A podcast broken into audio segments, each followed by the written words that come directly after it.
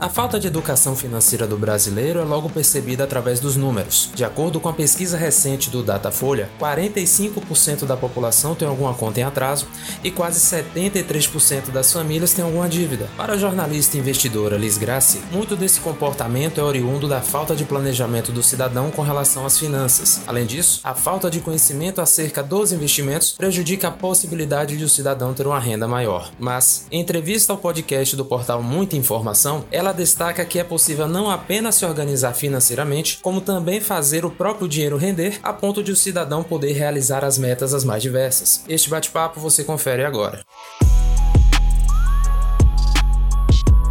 A primeira pergunta, Liz, que eu quero te fazer é o seguinte: você tem passagens por diversos veículos, como Rádio Metrópole, Prefeitura de Salvador, Record. Queria saber como é que se deu esse processo, se a gente pode falar assim de transição entre o jornalismo e a educação financeira. Pois é, Yuri. É uma transição assim meio drástica, né? Porque são áreas completamente diferentes. Dentro do próprio jornalismo, eu já sentia um pouco de dificuldade de falar do mercado financeiro. Até pra gente dar notícias, parece um mundo bem distante da nossa realidade. E eu comecei a me interessar pelo assunto, para uso pessoal. Falei, vou começar a estudar um pouquinho aqui o mercado financeiro para tentar rentabilizar melhor meu dinheiro. Eu sempre fui uma pessoa muito organizada financeiramente, mas não sabia fazer aquele dinheiro se multiplicar. Uhum. E aí resolvi estudar um pouco mais e falei, bem, o que eu tenho do jornalismo é a comunicação. Agora que eu estou entendendo um pouco mais do mercado financeiro, eu queria que todo mundo entendesse o quanto é importante a gente tratar disso, falar disso. É um tipo de assunto que não é difundido, né? Você não liga o rádio toda hora e vê alguém falando que é importante você poupar, você se precaver, que é importante. Você não liga a televisão todo dia e vê esse assunto difundido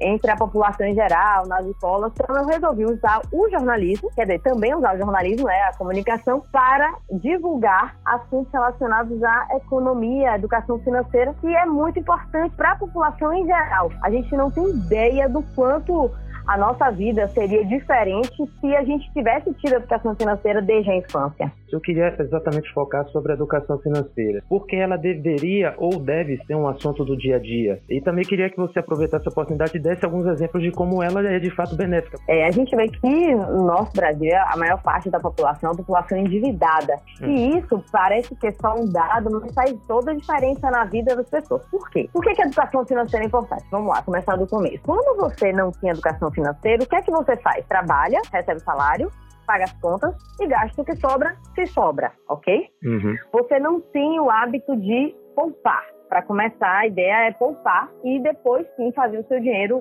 trabalhar melhor por você. E o que pesa mais é quando você tem um imprevisto. Se você é uma pessoa que não tem nada guardado, se você não tem recurso nenhum poupado, quando você tem um imprevisto, o que acontece? Se você se endivida, você vai pro banco, bate o carro, fica desempregado, você vai pegar ali. Se você ficou desempregado, você pode ter recebido ali um valor pequeno, uma quantia que vai te manter por um determinado período, mas se esse período se prolongar, você não tem muito de fugir. Então você perde toda a sua estabilidade financeira. No momento em que você, por exemplo, é um pai de família, como você vai sustentar os seus filhos, manter uma casa, manter uma vida digna, ali um padrão de vida que você está acostumado a viver, sem uma reserva e sem finanças, dinheiro entrando mensalmente, você não tem como manter esse padrão de vida. E vamos ser um pouquinho mais profundo agora. Se você é uma pessoa que trabalha a vida inteira, não poupa nada, é assalariado, está confortável ali, recebendo seu salário todo mês, não guarda, e de repente você se aposenta pelo INSS e passa a receber 2 salários mínimos por mês. O teto, 6 mil reais. Se hoje você tem um padrão de vida, que o seu salário é 10 mil, você consegue pagar um plano de saúde interessante, se alimentar bem, ter um conforto, e você se aposenta pelo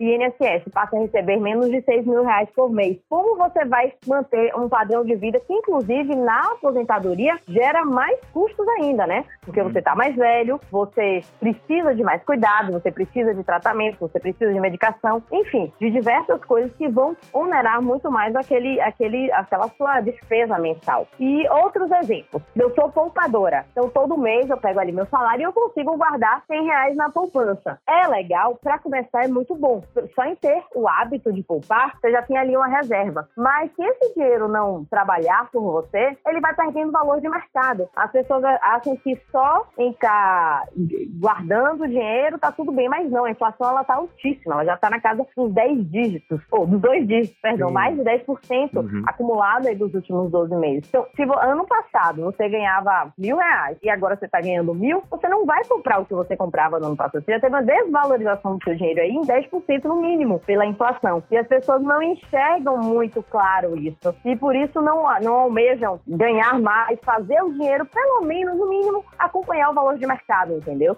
Aproveitando o ensejo sobre a educação financeira, queria que você falasse um pouco, então, sobre suas ações na área. Você tem um perfil no Instagram que você dá dicas sobre o assunto, além de ter lançado um e-book recentemente. Como é que eu comecei o projeto Saquei Investimentos? Eu queria falar disso e eu tinha muita vontade de passar essa informação para as pessoas, mas claro que para você divulgar a informação, você ou vai de porta em porta, no caso de Deus e o mundo, sim, ou busca um meio. E o meu meio que eu achei mais interessante foi o YouTube. Então eu criei um canal no YouTube, que é o Saquei Investimentos, no qual eu abordo diversos temas de educação financeira, falo sobre planejamento financeiro, pessoal, sobre organização, sobre como tentar sair das dívidas, porque também não adianta você começar a poupar se você está devendo. O juros de quem deve é muito maior do que o juros de quem empresta dinheiro, porque investir nada mais é do que você está emprestando dinheiro para alguém, né? Você consegue hoje, por exemplo, um bom investimento seguro, um CDB, por exemplo, que é um básico de renda fixa, que te pague 12% ao ano, né? Vencimento para 1, 2 anos. Se você entra numa dívida, esses juros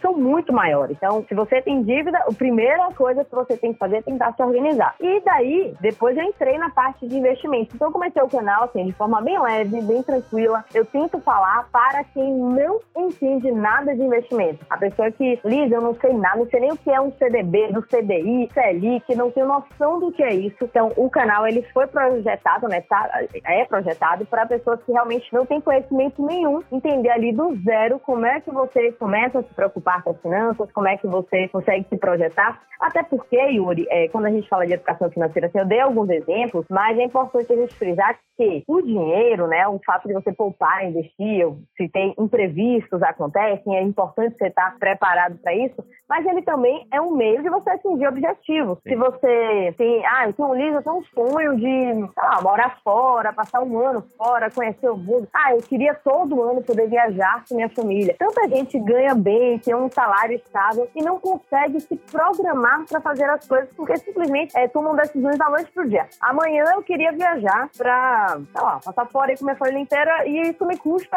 R$50.000. A pessoa não vai ter R$50.000 da noite pro dia. Mas se ela se organizar em 12 meses, em todo mês conseguir poupar ali uma parte, de preferência investir para esse dinheiro estar rendendo, é muito mais fácil você atingir qualquer objetivo. Quantas vezes a gente vê as pessoas dizendo, não, eu moro de aluguel porque eu nunca vou poder comprar uma casa. Como é que eu vou conseguir juntar R$200 para comprar um apartamento? Financiamento é muito caro e realmente é mas tudo se trata de organização e planejamento. E você pode também me dizer assim, Alice, mas a maioria da população brasileira, o que ganha, mal paga a comida, mal paga a moradia, mal paga ali o transporte que usa. É verdade. E o que é que essas pessoas podem fazer? Primeira coisa é investir em si mesmo. Tentar se qualificar, tentar estudar, se aprofundar numa determinada área que ele tenha um domínio maior para ele poder conseguir uma posição melhor no mercado. Porque o primeiro investimento, se você não está sobrando dinheiro, não tem como investir, é você se qualificar. E hoje em dia a gente consegue se qualificar tanto estudando, fazendo pós-graduações, MBAs, etc., quanto estudando por si só. Nem todo mundo vai ter dinheiro para se qualificar no mercado em uma pós-graduação, mas ele pode abrir a internet e o que não falta é assunto para você estudar e tentar dominar um determinado produto para você vender, se vender naquele meio, né? Então, assim, o investimento em si é a primeira coisa, se qualificar, tentar, a partir daí, uma posição melhor no mercado e tentar alavancar os seus recursos para, sim, depois disso, começar a se organizar financeiramente. A gente fala muito sobre investimentos, Liz, que seria uma das vertentes dessa educação financeira. Um hábito que o brasileiro tem muito, dentre os vários, você tocou lá atrás na questão da poupança, a gente vai falar daqui a pouquinho sobre isso, mas um dos primeiros investimentos que as pessoas fazem é na previdência privada. Por que a gente tem esse hábito assim? A gente tem essa realmente essa insegurança com relação ao futuro? A gente não poderia seguir outros caminhos, por exemplo? É verdade, engraçado isso, que todo mundo, assim, os que pensam logo, ah, meu filho nasceu, ou então quero me preocupar no futuro, bora fazer uma previdência privada. A previdência privada, ela não é uma opção ruim, tá? Só pra deixar claro. Uhum. Existem previdências de todos os tipos. Existem umas muito ruins, como existem outras muito boas. Mas por que que o começo é normalmente com a previdência privada? É porque te obriga a fazer aquele pagamento. A gente, quando você quer poupar, quer investir, você tem um trabalho de todo mês, receber seu salário e se preocupar, bem, para que meu salário eu vou conseguir tirar 10%, transferir lá para sua corretora, para o seu banco de investimento, para daí escolher onde você vai investir. A previdência não, é automático, débito automático, todo mês debita ali da conta, ou então um boleto que chega e você tem a obrigação de pagar. Então, a gente não tem o hábito de poupar, de investir, de se organizar financeiramente, e a previdência é como se fosse um boleto mensal, a conta de luz chegou, eu sou obrigada a pagar. E por isso que a maioria dos brasileiros, eles começam a investir com a previdência. A gente fala de previdência privada e aí dentro da previdência privada tem aqueles investimentos conservadores. Por exemplo, a nossa querida poupança, que desde o tempo dos nossos avós, nossos pais falam. Hoje a poupança, dentro dessa cartela de investimentos que as pessoas começam a ter esse acesso, a poupança, ela ainda é rentável de alguma forma? A poupança, ela rende 70% da Selic hoje, tá? Uhum. E como a Selic vem subindo, aí a gente começou o ano com a nossa taxa Selic, que é a taxa básica de juros, é a taxa que norteia aí todo o mercado. Então, tudo que vocês falar de mercado financeiro, em geral, está girando ali em torno da Selic. Então, a Selic, ela subiu de 2% para 7,75%, que é o que ela está agora. Uhum. O Copom levou ela aí há uma semana e meia, 2 semanas quase. Isso aí faz toda a diferença. A gente brinca que o CDI ressuscitou, porque o CDI é a taxa que vinha junto com a Selic. A Selic está 7,75%, o CDI está 6,765%. Ele está ali 0,1 abaixo da Selic. Então, hoje, se você pensar na Selic a 7,75%, a poupança rende 5,4% ao ano. Aí você bota ali um dinheirinho na poupança, R$1.000, depois de um ano você vai ter R$1.054. É interessante, não cobra imposto de renda, tem a proteção do FGC, que é o Fundo Garantidor de Crédito. É interessante você,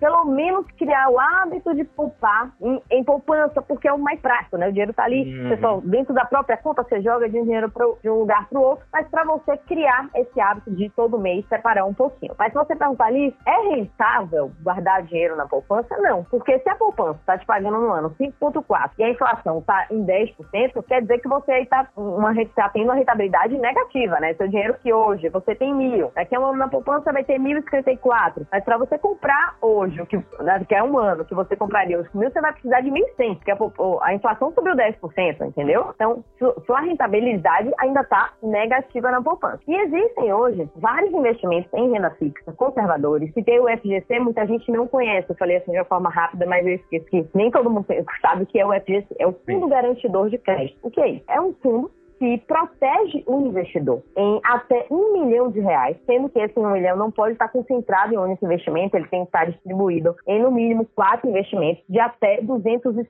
mil. Como assim? FGC, ele cobre CDB, LCI, LCA e LC. O investidor chegou lá e comprou um CDB, né? Emprestou dinheiro para o banco, R$100 mil para o banco, e vence daqui a 2 anos. Chegou no vencimento, o banco não tem como pagar, o banco quebrou, o banco fechou as portas, se esse valor for de até R$250 mil, o FGC cobre integralmente. Então, o investidor vai receber aquele dinheiro dele, independente de qualquer coisa, se for uma aplicação de até R$250 mil. Então, esses investimentos conservadores te dão a mesma segurança da poupança, porque o FGC é quem também protege a poupança. Seu dinheiro está lá na poupança do Banco do Brasil, Bradesco, o banco quebrou, é o FGC quem vai pagar para aquele cliente. E aí, quando a gente entra na parte dos investimentos, que a poupança em um ano está pagando 5,4%, você encontra facilmente um CDB que está te pagando 12%, um LCA que não cobra imposto de renda, pagando 10%. Então, existem outras formas muito mais rentáveis do que a poupança, que são tão seguras quanto a poupança e que você não tem oscilação, não tem risco de perder se for um capital de até R$250 mil por aplicação. Então, as pessoas não têm esse conhecimento e já têm ali a poupança, porque é prático, porque é fácil. E no momento que você faz um investimento desse, que eu estou dando um exemplo, um CDB, querendo ou não, o dinheiro fica preso, né? Vencimento em um ano, o dinheiro vai ficar preso por um ano. A poupança, você tem liquidez liquidez diária. Mas ainda para isso, existe uma substituição, que chamamos ou CDB de liquidez diária ou uma LCA de liquidez diária, que vai render mais que a poupança. Hoje você encontra o CDB de liquidez diária rendendo 100%, 105% do CDI, sendo que a poupança rende 70%. E LCA de liquidez... Porque a diferença do CDB para a LCA é a isenção do imposto de renda. A LCA não cobra imposto de renda, então, às vezes, dependendo do prazo que você vai deixar, é mais interessante você pegar a LCA, mesmo que ela tenha uma taxa ali de 90% do CDI, porque um CDB que rende 100% do CDI, e aí você resgata até 6 meses, ele vai tirar 22,5% de IR. Então, vai te restar ali menos de 80% líquido, certo? Então, é melhor você pegar uma LCA de liquidez diária, que vai render 20% a mais que a poupança, e você tem a mesma liquidez da poupança. Resgata no mesmo dia, pode tirar a qualquer hora, não tem risco de perder se for o valor até 250 mil, não tem sobe, desce, oscilação, o dinheiro está sempre subindo de pouquinho em pouquinho, mas está sempre subindo. Então, a poupança ela é uma alternativa mais cômoda, mais prática, mas existem várias outras mais rentáveis e com a mesma segurança. Liz, eu quero lhe agradecer muito esse papo aqui com o podcast Muita Informação. Queria que você deixasse uma mensagem para aqueles que ainda têm alguma dificuldade em entrar nesse mercado de investimentos, ter uma educação financeira melhor e aproveitar você fazer o teu merchan, né? Como é que as pessoas podem te encontrar aí na internet, nas redes sociais? Obrigada, Yuri. Eu que agradeço aí, tenho o maior prazer em falar sobre o assunto. Eu sei que nem todo mundo gosta, nem todo mundo se sente atraído, mas é importante a gente se ater a isso, a gente conseguir se organizar, se planejar, para não ser pego por imprevistos, nem sofrer mais lá na frente, né? E uma coisa que muita gente fala assim, Liz, mas eu não sei nem se eu vou estar viva amanhã. E na maioria das vezes vai estar viva, o amanhã chega e a pessoa está totalmente despreparada. E eu aproveito para divulgar aí, como você me deu essa brecha, o meu canal no YouTube, que é o Saquei Investimentos. Quem quer conhecer um pouquinho mais, vai lá. Tem muitos vídeos interessantes, tem uma playlist para iniciantes. Eu tenho um Instagram também, que é o Saquei Investimentos. E como você comentou, eu acabei de lançar um e-book no Hotmart, tá lá no Instagram o link, tudo direitinho, que é para profissionais autônomos. É o Guia Financeiro para Profissional Autônomo, que é normalmente quem mais se perde aí. Tem muito profissional autônomo que ganha muito, mas como não tem ali uma renda fixa, não sabe se organizar, não sabe se planejar, mistura as finanças pessoais com as da empresa. E esse guia, ele tá... Vou até aproveitar e divulgar a promoção. Estou com 40% de desconto. Sai por menos de R$12. Imagina, R$12. Hoje você não compra nenhum pão direito e pode fazer bastante diferença na sua vida. Agradeço a atenção de vocês, Yuri. E quando precisar, pode contar comigo. Bacana, Liz. Valeu. Uma boa semana. Obrigada para você também. Siga a gente nas nossas redes sociais e até o nosso próximo podcast.